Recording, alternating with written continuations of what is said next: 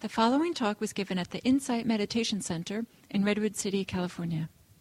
Please visit our website at audiodharma.org. Uh, I want to start a eight-week series of talks on what in Buddhism is called the four foundations of mindfulness. The core practice of mindfulness that we teach here and has become popular here in the West uh, is derived from a particular discourse that the Buddha gave uh, it's called the Discourse on the Four Foundations of Mindfulness, where it's a teaching about these four practices or four sets of exercises for developing a heightened sense of awareness. And uh, this particular text uh, is kind of the source book for many of the mindfulness teachings, at least in Buddhism. And uh, it's often referred to, and people kind of practice it, and uh, it's a very important text. Um, it's so important that in uh, traditional Buddhist countries, it has become uh, liturgy that people, monks will chant. Uh, sometimes it's chanted, so important that sometimes they chant it when people are dying, with the idea that um, knowing about this practice and being connected to the practice of mindfulness is one of the most useful things you can do as you're dying. And I've been with people who uh, have uh, gone through the dying process, who have been strong practitioners. And it's quite wonderful to watch them call upon this practice of mindfulness uh, during those last uh, hours of their life. And uh, what a big difference it makes. And certainly my uh, hope to be as conscious as possible for my own dying and to be able to utilize this training I've had in mindfulness and four foundations of mindfulness at that time. Um, and so I'm very happy to teach this topic because uh, the practice of mindfulness in this traditional form um, has been probably among the most important things I've done, uh, especially in terms of any kind of spiritual practice or Buddhist practice. Uh, it's helped me understand myself in uh, ways I could never have imagined. It's helped me to um, uh, explore states of mind and states of being that I didn't know existed. And it's taught me about um, uh, freedom in a way that nothing else has taught me about freedom. Uh, and so we talk about spiritual freedom or uh, liberation in Buddhism as being part of the ultimate goal of Buddhism. And it's understood in our particular Buddhist tradition that it's the practice of mindfulness that leads to the ultimate form of liberation. We know, I think many of you know now, that mindfulness has become quite popular in our culture. Uh, it's kind of everywhere, seemingly, and lots of references to it. And um, that's a great thing. And it's quite remarkable. You know, when I started practicing in uh, mid 1970s, um, the you know I was mostly doing Zen, but there was the mindfulness was not part of the vocabulary, even in Zen back then, and certainly wasn't part of my vocabulary growing up in the United States speaking English. I mean, I kind of knew what it was. I mean, it wasn't like it was a totally foreign word, I think, but it wasn't a popular common word. And now it's everywhere you go. It seems like there's mindfulness magazines, and you know, there's um, there's all these books on mindfulness. Used to be the popular title was mindfulness, or Zen and the Art of and now the popular title is, um, you know, mindfulness and. Um, the cute thing I thought was that a friend of mine wrote a book called. Um, that was t- she was a, she was a mindfulness student, a vipassana student for many years, still is, very devoted one. Ronna Kabatznick, she's taught here sometimes, and she wrote a very nice book called that's titled. The publisher gave the title of, um, I think it's called. Uh, Z, uh, maybe some of you know Zen and Eating or the Zen Art of Eating or something like that. And um, so that was nice. That was the, maybe, in the mid 90s or something. And Zen was still kind of popular. About 10, 15 years later, a Zen teacher in America wrote a book on eating. And she called it uh, something like mindfulness and eating. so these you know, the trends change. And so when I did a survey some years ago of all the different books that you could um, buy on Amazon with titled Mindfulness and. They even had uh, Mindfulness and Angry Birds. I don't think that's what the Buddha had in mind. But so it's kind of entered our society in some wonderful ways and some curious ways. And um, so I'd like to take us back to these ancient teachings called the Four Foundations of Mindfulness and um, explore it over this time. Um, kind of the, the whole uh, these these um, the way that this text lays out the practice of mindfulness, I think of it as a path, and it's a path that begins um, in kind of the more obvious experiences of our life, and then moves uh, deeply, more and more deeply inside of ourselves to some of the deepest uh, areas of our life that where liberation can happen. And it's a beautiful path of uh, deepening, of awareness, of opening up, of becoming free. And so, and during these weeks, I'll take you along this path that this uh, text uh, presents, and the path of, in some ways, a path of deepening inside of yourself to deeper and deeper areas. Um, so that mindfulness is a translation of an ancient world word called sati. S-A-T-I. And it's not, we're not really sure how this should best be translated into English.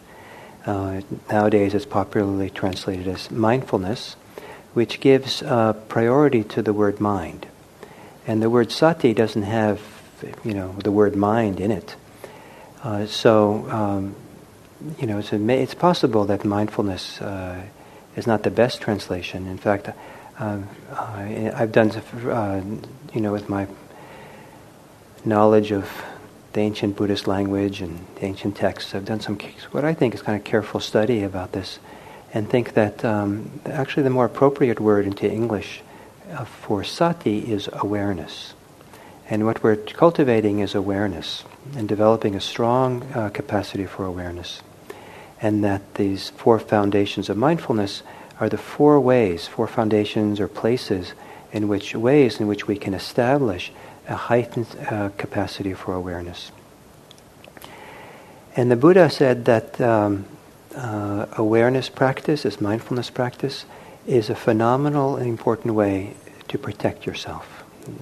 Independent of becoming liberated, it's a protective practice because uh, as you become more aware, you become aware of what's going on around you, and you get become aware of what's going on inside. And there's a much more information that you can take in about uh, the impact things have, the impulses that you act on, um, awareness of much more the consequences of what your actions are, and uh, motivations you have for acting. And all that information tends to uh, protect you uh, from danger. And the most, probably the most useful danger it protects you from is yourself because uh, you know yourself well enough, you can kind of take some more responsibility or care around the thoughts you act on, the impulses you act on, the beliefs that you carry along with you, the, all kinds of things. Uh, the four foundations of mindfulness, uh, these four areas in which awareness is pra- uh, developed, uh, the Buddha uh, called it, um, one, one thing he called it, he called it your home country. I just call it like your home, but you know, your native place. So uh, you wander off into the wild world for a while, and after many years, you come back to your native place, and you come back home. And you know, if you had a conventionally nice native place or home, then it's nice to be home. You know, it's like, oh, this is my place. I can relax. This is where I am. Um, he also talked about um, the four foundations of mindfulness as our pasture. Um, you can imagine kind of a pastoral image of, uh, I don't think cows, but for the Buddha, probably deer, who are kind of eating, grazing on their pasture and, and, um, and um, you know, feeling at home. And so uh, the four foundations of mindfulness are a place where we get nourished and supported and, and uh, where we can grow and develop the Buddha gave an analogy, a story once of um, something like a little rabbit that was out on a plowed field, which means that all the clods of dirt were uh, up and about, and and you're kind of exposed as a little rabbit, and the, you know there's no vegetation to protect you. And sure enough, this hawk came and um, and uh, flew over and saw dinner, and swooped down and picked up that rabbit, and and the, rabbit said something uh, that um, to the hawk and said, "Well, you know, I wasn't re- something like I wasn't really paying attention, but if I was paying attention in the middle of the field, I don't think you would have caught me."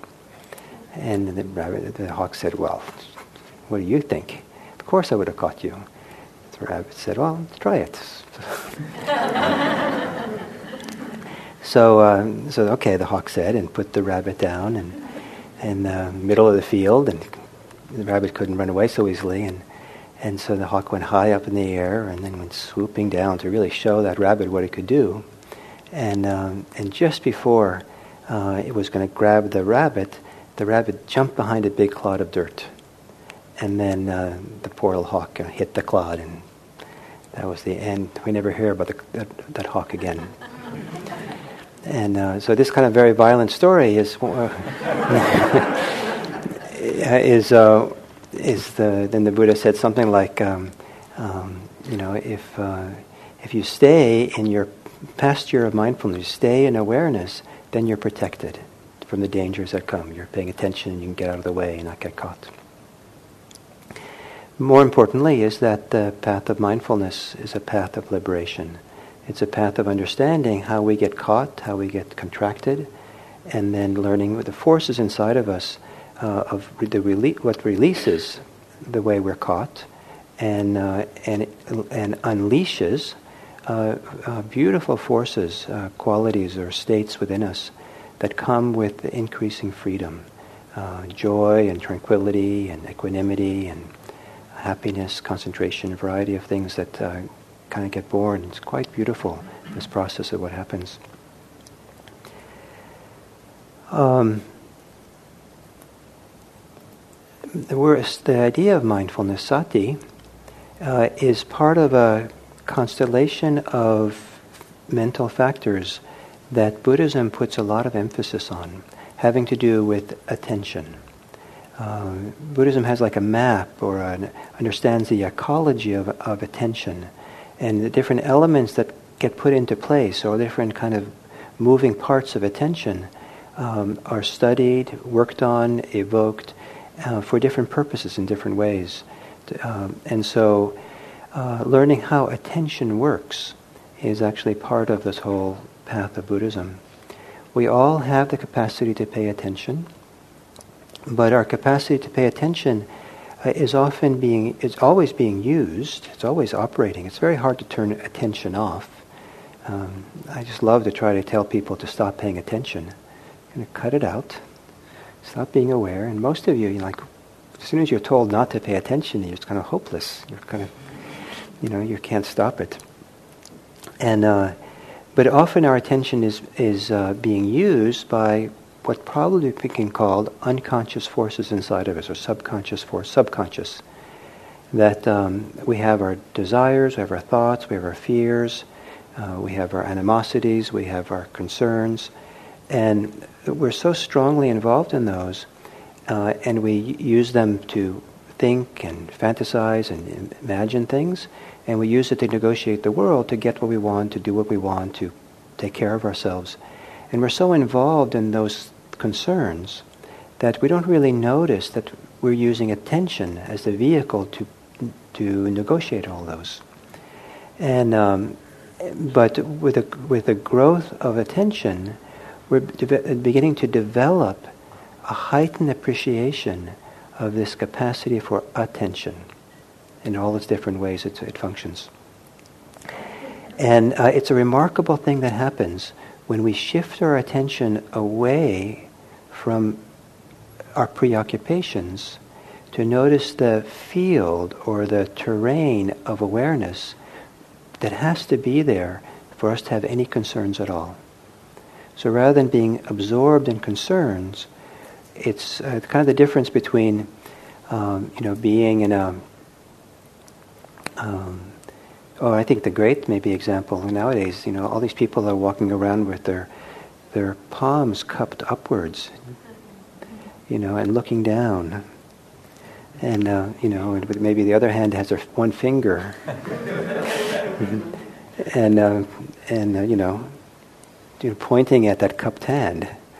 you know, it's quite something to watch, you know. And um, it's very common. So, you know, you're, you're looking at your device and absorbed in what's going on there, and, and uh, you're walking around, and then, you know, maybe um, the battery dies. And you, so you put it away in your pocket, and you look up, and you're like, wow, there's, wow, it's beautiful here. How did I end up in this beautiful park, and this great big lawn, and, you know, pasture, and there's you know birds and rabbits and and this blue sky is blue and there's flowers and uh, you know some idyllic scene. Wow, this is peaceful. This is nice. I wonder where I can get my device charged. but you know that's until you wake up and go, oh, so so to end to begin appreciating awareness, something we all, we all have, and to kind of wake up and the expansiveness, the openness, the peacefulness, the kind of beautiful feelings that come from being alert and aware in a peaceful way. Uh, it changes the context or changes the, the priorities of what's important for us in our life. From the preoccupation to a state of being unoccupied or free or spacious. It's a beautiful thing.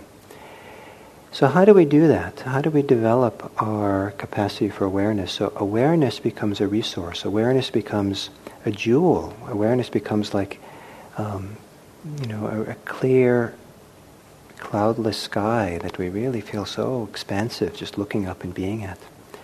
And the way we do it is by cultivating uh, these four foundations for awareness, these four foundations of mindfulness. And these four are the foundation of mindfulness of the body, the foundation of what's called feelings, the foundation of mind and the foundation of mental states. And the way that this works as a path is we start with the coarsest aspect, almost like the outermost aspect of who we are, our body. And, uh, and we start becoming embodied. We start feeling our body, living in our body, waking up the body. And as, the, as we become more familiar with our body, and the breathing, then almost naturally, even without instructing it, we become aware of what's called the feelings. And I'll describe in a few weeks what that means. Um, what, what, it feels like to be in a body, what it feels like to be alive.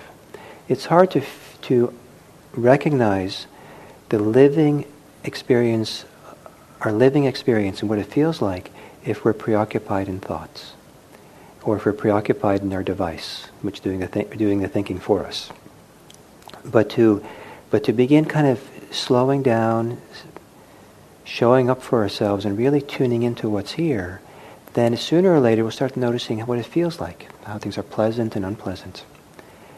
And then as we kind of tune in to how what things feels like, at some point, sooner or later, we start becoming aware of the quality of our mind, or the quality of our heart, the inner quality of our the state of being. And so we're kind of going inwards, body, what it feels like and to be embodied, and then deeper into the kind of the inner quality of state, our state of being. And then as we kind of become aware of the quality of our state of being, then as we stay there and be, be present for it and pay attention to it, then we sooner or later we start becoming aware of what it goes what goes on in our minds that affects the quality of our being, the state of our mind. What are the impulses, thoughts, desires, wishes, what are the things going on that have some bearing on whether we are free or whether we're caught up? And that's we're getting to kind of the heart of the issue, the place where we make the most difference for our well-being, our sense of spiritual happiness and contentment, is to really get down in there where we're really kind of making the choices, making the, the operating system that makes it all work. So it's a movement kind of inward and as we go inward, the remarkable thing that happens with concentration or mindful meditation practice, there's a kind of beautiful process of settling and going inwards that at the same time is an opening up and expansiveness. Uh, you have to almost experience this to kind of understand what I'm talking about. Uh, rather than a narrowing into a narrow world, it's like we open up into a kind of felt sense of it a much more expansive, wider, bigger world than you ever could have imagined. Um, the world is much bigger. Uh, the, you know, when you enter into this amazing field of awareness. And it's just a pleasure to swim in it, to play in it, to graze in it, in our pasture.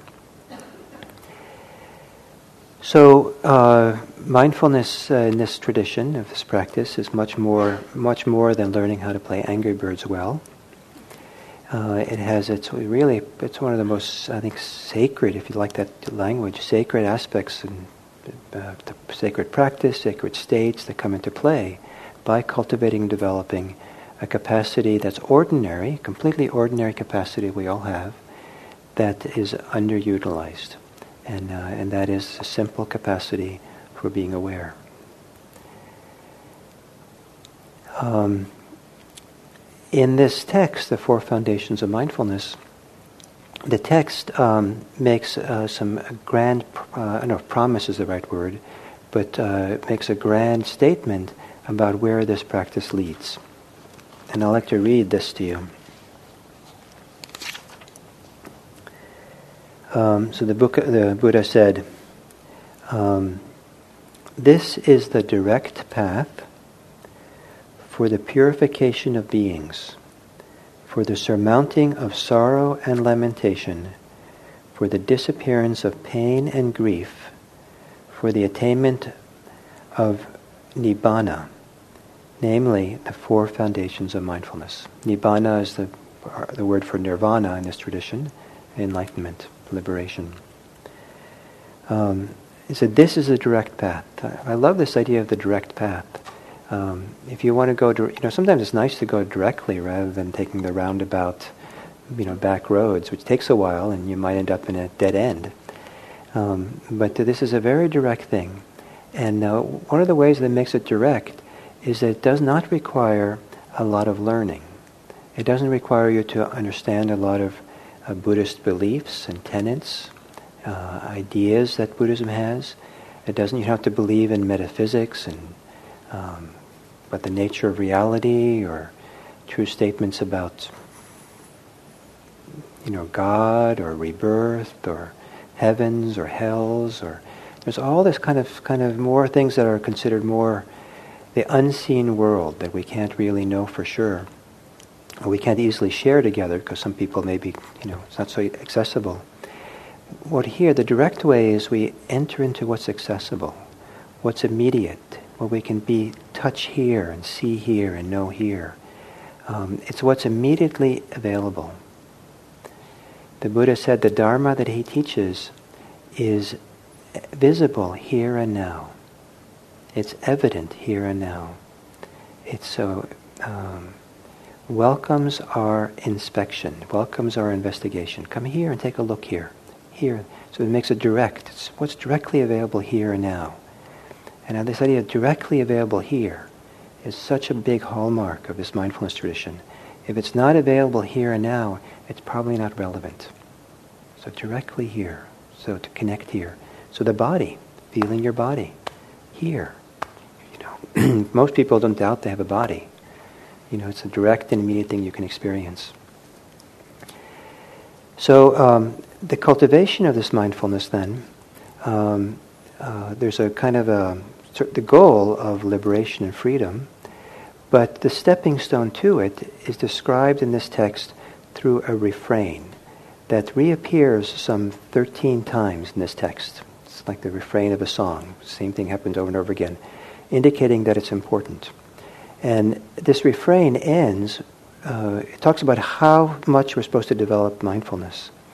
And it says, we develop mindfulness to the point where we dwell without depending on anything, not clinging to anything in the world, dwelling independent, not clinging to anything in the world. And so, as mindfulness, as awareness gets stronger and stronger, it's kind of like um, um, you know, maybe like a snake that grows, and as it grows, it sheds its skin. So, as the awareness grows, we shed the old scaly attachments and clingings we have. And they just kind of, some of them begin beginning to fall off as we become bigger and stronger. There's a kind of way in which mindfulness practice as it gets, as it develops, helps us to feel confident, strong, upright, present, where things that um, begin to kind of fall off, the scales begin to fall off, fall off, fall off. not, the clingings fall off, so not clinging to anything in the world. So it begins by, by being aware of the body here. And in terms of being aware of the body, it begins by being aware of our breathing. And so the instructions the, the, for the first exercise here, it goes like this. And how does one abide observing the body as a body? Here, a person going to the forest or the root of a tree or to an empty hut sits down, having folded one's legs crosswise, sets one's body erect, and establishes mindfulness. Ever mindful, one breathes in. Mindful, one breathes out. Breathing in, a long breath, one understands I'm breathing in a long breath. It, eh, um, breathing out a long breath, one understands I breathe out a long breath. Breathing in a short breath, one understands I breathe in a short breath. Breathing out a short breath, one understands I breathe out a short breath. One trains oneself thus. I shall breathe in, experiencing the whole body. One trains oneself thus. I shall breathe out, experiencing the whole body. One trains thus. I shall breathe in, relaxing the bodily formation. One trains thus. I shall breathe out, relaxing the bodily formation. Just as a skilled turner or an apprentice, like a lathe turner, when making a long turn, understands I make a long turn. When making a short turn, understands I make a short turn. So too, breathing in long, a person understands I breathe in long. Breathing out, uh, and so forth. So it begins with this exercise on breathing, and I'll talk about it again some more next week. But I wanted to read the whole thing because it gives a simile at the end of a, of a turner. Uh, I think it meant like a lathe, someone just turning a piece of wood on a lathe. And so they have the knife and they're kind of attentive, very present there. Um, the, um, you know, I've, I've, I've, done, I've made bowls on a lathe and, you know, this piece of wood spins around and you, it's exact, it's exact, there's only one point where the knife touches the lathe, one little place. And eventually you, you touch the whole piece of wood as it goes around and around. But the place of contact is always just one place where, that, where the uh, knife rests. And so um, this sharp point is the, developing the sharpness of awareness, we sharply see the cycles, the turning of breathing, breathing in, breathing out. It's kind of like a circle. And the Buddha likened it to a craftsperson is quite wonderful. Uh, this idea, I think I talked last week about uh, we're developing ourselves like a craftsperson develops themselves. Um, we're the craft, we're the, we're the medium that we're developing in ourselves with. And so the first place where this craft of, of mindfulness uh, begins is beginning to tune into our breathing. And, um, and the breathing is a beautiful thing to practice with for most people. and um, I've spent now 40 years of my life practicing mindfulness of the breathing. And it's been one of the treasures of my life and uh, I love it. And it seems like the more I do it, the more I appreciate it, the more valuable it is. You would think that that's a long time to pay attention to something as boring and simple as the breathing. I mean, you can just, you know, after all, you, you can see me just, you know, watch two or three breaths and you have the basic idea. you know, 40, 40 years, this Gil must be slow in the uptake. but in fact that uh, uh, this tuning into the breath and all that all that comes from it is really some of the most beautiful things that beautiful thing that can happen. So it begins with breathing and then goes into the body, feelings, states of being, the operating system underneath, and comes out uh, to liberation. So that's the, that's the kind of the introduction to what we'll do over these next seven or so weeks. And there are 13 exercises for developing aware- awareness here in this text. So we'll go more than one, one, one a week, but we'll go through these uh, 13 uh, exercises and describe it. And in doing so, I hope that it does a number of things for those of you who come. One is it, uh, it helps you to appreciate and recognize um, your own capacity for being aware, for paying attention, and begin to treasure it, to value it, to see that it's actually very important, and to be able to recognize awareness uh, as opposed to awareness operating, but it's kind of in the background. And beautiful things happen when we start really clearly recognizing awareness itself. And that you'll be, the other thing I hope it'll happen is that you'll become uh, aware of how these four foundations of mindfulness can support you in so many ways in your life. Uh, clarifies things, makes things a lot easier, protects you, helps you become wiser, and helps you to understand yourself in a deeper way. And if at the end of the eight weeks uh, this also liberated you, that would be great.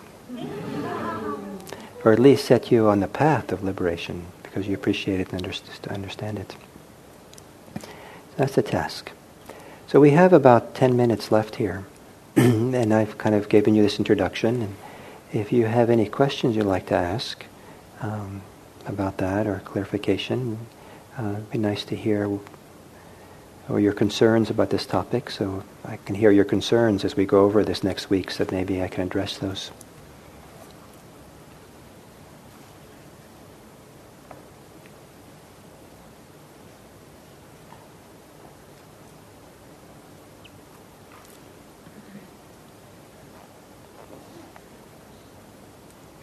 Can you use the mic?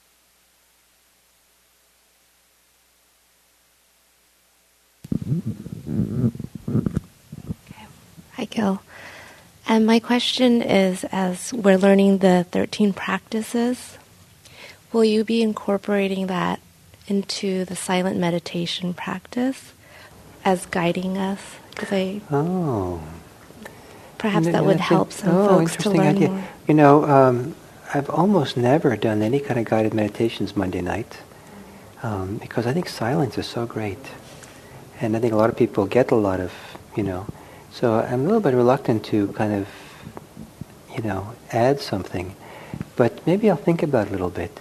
And maybe uh, something like the last 10 minutes of the sitting, maybe I can get away with it then. Thank you for the suggestion. And I, I, agree, it might make it come, more alive or more meaningful if we experience it that way. Or maybe we can do a little bit of it uh, during the talk. I don't have to talk so much.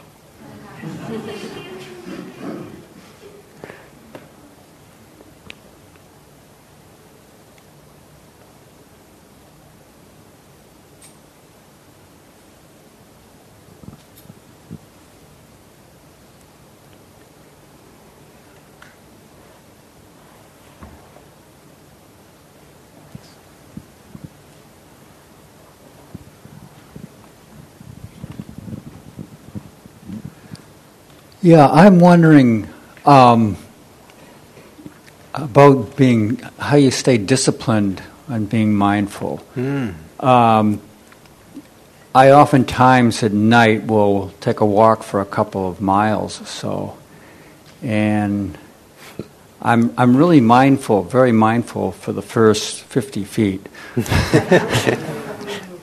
And then I come back, I make a circle and come back to my place, and I said, Well, what happened? you know? And um, years ago, I, I bought a watch that had a little beep every hour or so, and I thought, Well, that little beep will remind me to be mindful. Well, after a few days, that, that didn't happen. So, I don't know what else there is except maybe wearing a little battery pack that will shock shock me every five minutes or so. Oh yeah, got to be mindful.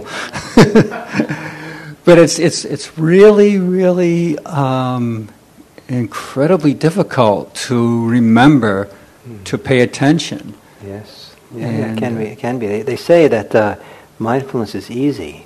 remembering to do it is what's hard. Yeah, exactly. It- It's just it's just amazingly difficult Yeah, to. and uh, and you're doing that as a, on a walk where you're kind of casually walking around, as opposed to some you know, where people working or involved in social situations. You know, it's much more even harder there. Yeah. So, um, so for your particular thing, you know, what you're saying, I can offer a couple of suggestions. Sure. Um, the first is that um, it's very helpful to, at some point, to stop trying to be mindful, but rather try to understand how you lose your mindfulness. Hmm. And so, what you might do, you recognize 50 feet is all you can go. So, let's say that's to the end of the block. So, when you get every time you get to the end of the block to the corner, stop and review what just happened over the last steps, and see what what happened. What did I get caught up in? What were my thoughts? What were the feelings? And try to see if you can understand uh, what is it. What what went on for you that was so important that your mind kind of lost the present moment and went off into some place and really try to get really familiar with that. And in order to do that as an exercise for a few weeks, you might have to actually stop and really take, look back. What just happened? What just happened? And uh, you might need to, some, there's some kind of, probably there's some kind of key, some kind of thing you have to understand about yourself, um, about how you leave the present moment. And once you understand that, then we can talk about discipline of staying mindful. You know, one of the things that is, has occurred to me about this is that being in the physical plane, we've all been through various traumas and so forth. Um, I think uh, being unmindful is almost, in a way, uh, the same thing as an alcoholic drinking. Yes. It's you want to be someplace else because being present is painful. Yes. So that's why. That's why. So so so maybe stop. Make sure you stop early enough. Yeah. Maybe it's you know maybe maybe you, maybe it's even to say you were able to be mindful of 50 feet. Maybe it was being generous to yourself. and, and so you uh, you might, as an exercise over some weeks, uh, you know, figure out how far you need to walk, so you can then then really stop and say, what just happened. And slowly you might discover, if that's the case for you, that yes, you're so uncomfortable in your body, so uncomfortable here. And then you start, then, and once you start recognizing that or get a hint of that, maybe you already have that hint, um, and you used a big word, you know, trauma is a big word. So um, if there is some important trauma, then sometimes it's really helpful to go get some professional help. Uh, people can help you be mindful, be present, and give you the resources, giving you support. So there's a container, support, love, acceptance, wisdom that can help you. Because sometimes with things, things like that, it's very hard to do it alone. Yeah. Great. Thank you. So um, that's the journey we'll take. So thank you all very much, and I hope that um, this week, while you were preparing for these talks, that uh, you will uh, get curious about what is awareness. How do you know when you're paying attention? What is what is attention for you? Just kind of be curious. What is awareness? What is attention? When does it op- when does it operate? Can you recognize it? And what happens? What shifts for you with that kind of curiosity, that investigation during this week? Great. Thank you.